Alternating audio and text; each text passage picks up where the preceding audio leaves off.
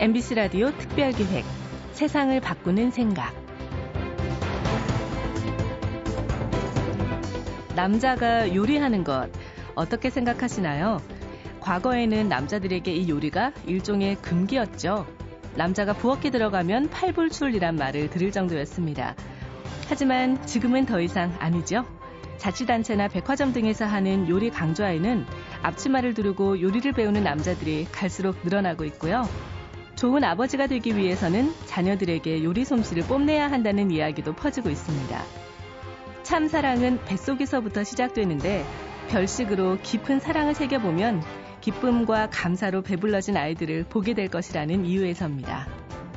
요리하는 남편, 요리하는 아빠, 요리하는 남자들이 늘어나면 세상은 어떻게 바뀔까요? 가정이 더 행복해지고 맛있는 이야기와 추억도 끌어넘칠까요? MBC 라디오 특별기획 세상을 바꾸는 생각. 오늘 모신 분은 요리하는 산부인과 의사 황인철 교수입니다. 현재 순천향대학교 국미병원 산부인과 교수로 재직 중이고요. 취미로 시작한 요리 레시피를 블로그에 올려서 유명해진 분입니다. 아내가 샤워할 때 나는 요리한다는 책을 내기도 했는데요. 황인철 교수의 맛있는 요리 이야기 오늘 함께 들어보시죠. 안녕하십니까. 저는 순천향대학병원 산부인과 교수로 재직하고 있는 황인철입니다. MBC 창사 50주년 세상을 바꾸는 생각. 아, 제가 생각만 하기에도 벌써 희망차고 벅차오르는 이런 프로그램에 이렇게 아침에 여러분께 이야기를 드리게 돼서 너무도 영광으로 생각을 합니다. 세상을 바꾸는 생각, 사람들에 따라서는 굉장히 거창하고 예, 힘든 이야기일지도 모르지만 어, 저는 음식이라는 어, 그러한 아이템을 가지고 소박하게 이야기를 해보고자 합니다. 어, 그 음식은요, 제가 참 어릴 때 굉장히 관심이 있던 어, 소재였습니다. 어, 어릴 때부터 어머님이 달그락거리는 소리로 아침을 열면 저는 항상 어머니 뒤를 졸졸 따라다녔어요. 그러한 저의 모습이 굉장히 신기했는지 어머니는 음식을 만들다 제 입에 넣어주곤 하셨죠. 따뜻한 음식을 바로 먹을 수 있는 그 행복감에 저는 늘 아침에 어머니를 졸졸 따라다니곤 했습니다.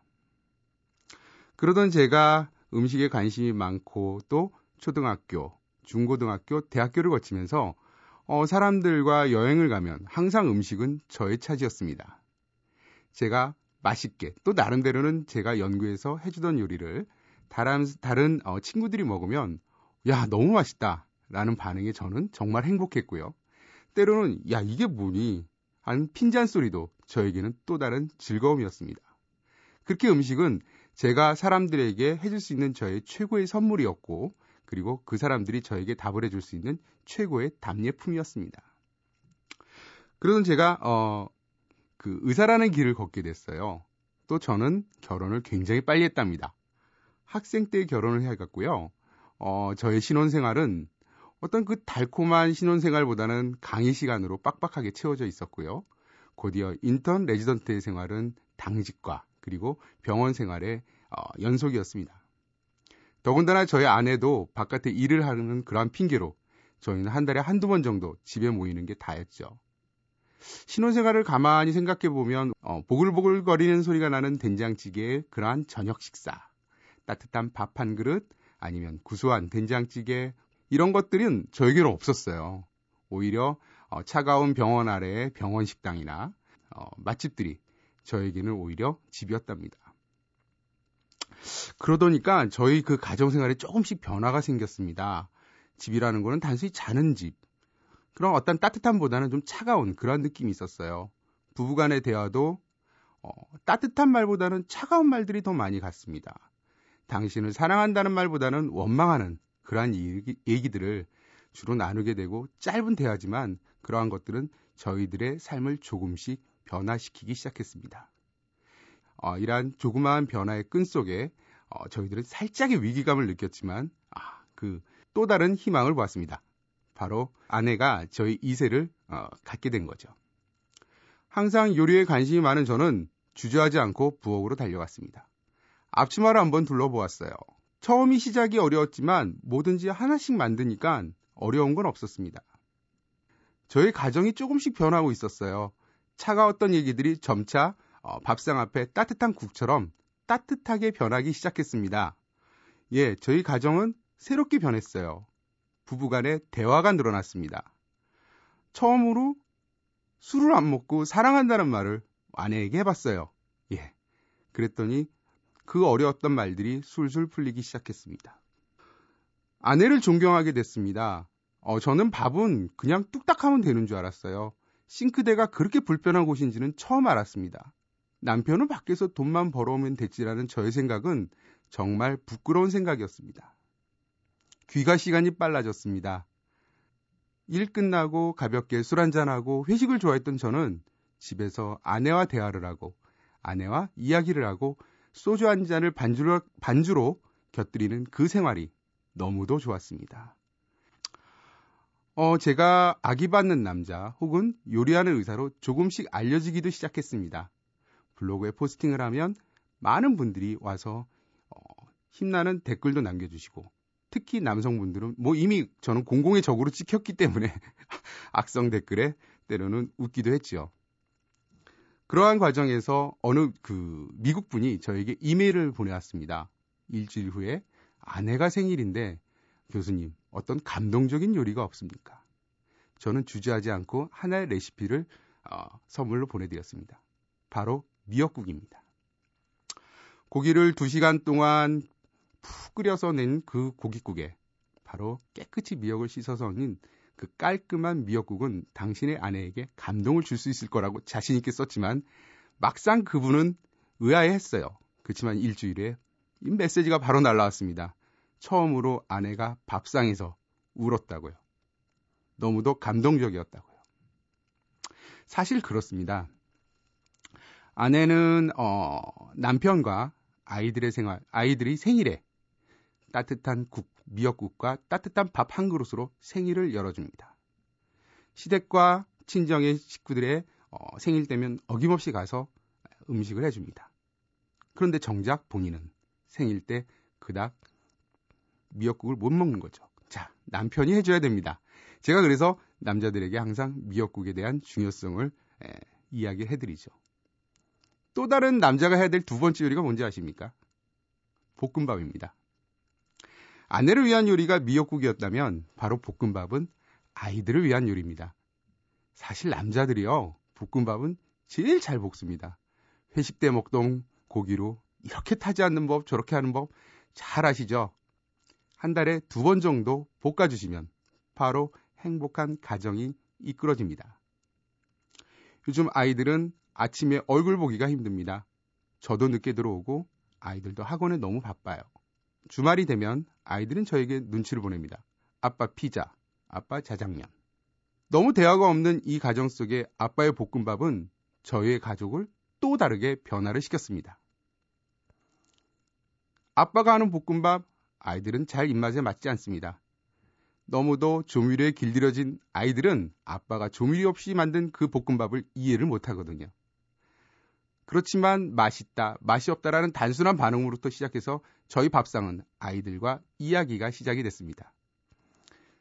이번에 맛이 없으니까 다음 주에는 또 한 번 아빠가 도전을 해볼게. 아이들은 기겁을 합니다. 기겁을 하면서 웃습니다. 이렇게 웃음을 찾아준 소중한 볶음밥을 저는 남자들에게 꼭 권하고 싶은 레시피 중에 하나입니다.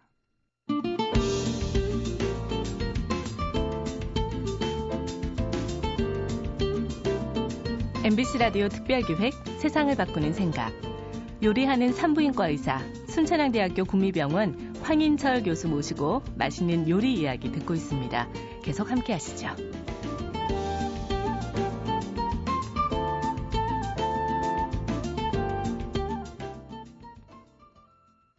요리하는 의사로 알려지면서부터 많은 인터뷰도 했습니다.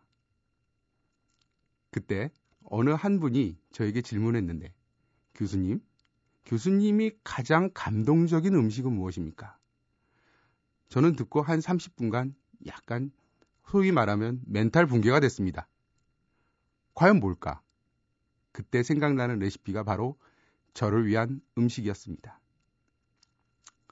저는 이제 산부인과 교수로 재직을 하면서 많은 어려운 환자를 봅니다. 산후 출혈로 많은 피를 쏟고 산모분이 병원으로 전원이 되셨습니다. 정말 꼬박 2박 3일간 사경을 헤매시고 중환자실에서 깨어나셨습니다. 그 늦은 시간에 보통 의사들은요, 친한 친구와 술 한 잔을 곁들입니다. 술로 피곤을 푸는 게 아니라 내가 이러이렇게 해서 환자를 살렸으니 나 좀 칭찬해줘 하는 소위 말하면 어, 서로 위안을 받는 거죠. 하지만 그날은 달랐습니다. 너무너무 힘들고 너무너무 지쳐서 차마 친구를 부르지 못하고 저 혼자 집을 걸어가고 있는데 정육점이 눈에 보였습니다. 무심코 들어간 정육점에 저는 저를 위한 고기를 한 근 샀습니다. 밤 12시에 지나서 저를 위한 스테이크를 구웠습니다. 황 교수, 오늘 수고했어. 이게 내가 너를 위한 최고의 선물이네. 라면서 벽을 보고 먹었던 그 음식, 나를 위해서 만들었던 그 음식이 저는 최고의 레시피라 생각을 합니다. 많은 주부님들은 아침에 남편을 출근 보내고 아이들을 등교시키고 혼자 남아 있습니다. 대부분 점심에 주부님들이 자신을 위한 요리는 안 하시죠. 내가 건강해야 가족들이 건강하다는 단순한 진리를 잊고 나의 몸을 조금은 소홀히지 않나 싶습니다. 따라서 나를 위한 레시피는 우리들이 가장 명심해야 될 최고의 레시피가 아닐까 또 그렇게 생각을 합니다. 이렇게 음식은 부부의 관계를 바꿨고 가족을 바꿔줬고 저와 아이들의 웃음도 찾아주었습니다. 마지막으로 캠핑에 관한 이야기를 한번 해보고자 합니다. 요즘에 아이들을 보면요. 가장 가슴이 아픈 게 늘 손에는 핸드폰과 게임기가 지어져 있습니다. 밥을 먹을 때도 차량으로 이동을 할 때도 어디 놀러 갈 때도 아이들은 말이 없습니다. 너무너무 답답한 나머지 제가 한 가지 제안을 했어요. 아들, 캠핑 한번 가볼까? 아이의 대답은 의외로 캠핑 가면 아빠 놀아줄 거야. 솔직히 충격이었습니다. 저는 핸드폰만 탓했지 제가 놀아줄 생각을 못했거든요. 아이들을 데리고 나갔습니다. 처음에는 핸드폰이 손에 쥐어지지 않자 어색하고 투덜댔지만 이내 곧 적응을 하더라고요. 주변에 떨어져 있는 돌들도 다 장난감이 되었고요. 나무도 장난감이 되었고 하다못해 그네는 최고의 놀이기구였습니다. 아이들은 핸드폰을 찾지 않았습니다. 함껏 공을 놀고 뛰놀다가 들어온 텐트 안에서 아빠는 아이들을 위한 요리를 했습니다. 너무 평상시에 고기만 먹어서 고등어를 한 마리 구워봤어요. 아빠, 고등어가 이렇게 꿀맛이었어? 이런 맛은 어디서 봐야 돼? 고등어를 아예 뜯습니다. 아이들의 반응은 정확합니다. 아이들이 밥 한 그릇을 다 비우면 정말 맛있는 겁니다. 생선을 뜯어 먹으면 정말 맛있는 겁니다. 남자들이 부엌은 불편합니다. 싱크대가 허리에 안 맞습니다. 부엌을 배경 삼지 말고 밖으로 나가서 자연을 배경 삼아 요리를 하시는 것이 어떨까 이렇게 생각을 합니다. 음식은 행복입니다. 배불러서 행복하고요. 맛있어서 행복하고요. 사랑하는 사람과 먹어서 행복하고 또 먹을 수 있어서 행복합니다. 음식은 사랑입니다. 싫어하는 사람과 머리를 맞대고 식사하는 경우는 없습니다. 음식은 추억입니다. 하다못해 떡볶이도 어릴 적의 추억이 있고요. 제가 좋아하는 김치볶음밥도 첫 소개팅 때 먹었던 그 점심의 설레임이 떠오르는 추억입니다. 음식은 관심입니다. 상대방의 관심만이 최고의 음식의 조미료입니다. 관심 없는 음식은 간이 안 된 음식입니다. 저는 음식을 갖고 가족과 아이들과의 이야기를 해보았습니다. 세상을 바꾸는 거는요, 가족이 먼저 바뀌어야 됩니다. 가정이 화목하고 국가가 행복하고 그래야 세상이 바꾸지 않을까 감히 이야기를 해봅니다. 음식은 인간이 영위할 수 있는 최고의 문화입니다. 저의 그 내용을 들으신 남자 청취자분들, 자, 이제 앞치마를 두르실 준비가 되었나요? 오늘 일요일부터 볶음밥을 만드세요. 아내의 생일에 미역국을 만들려고 손꼽아 기다려 보십시오. 또 새로운 세계가 기다릴 겁니다. 감사합니다.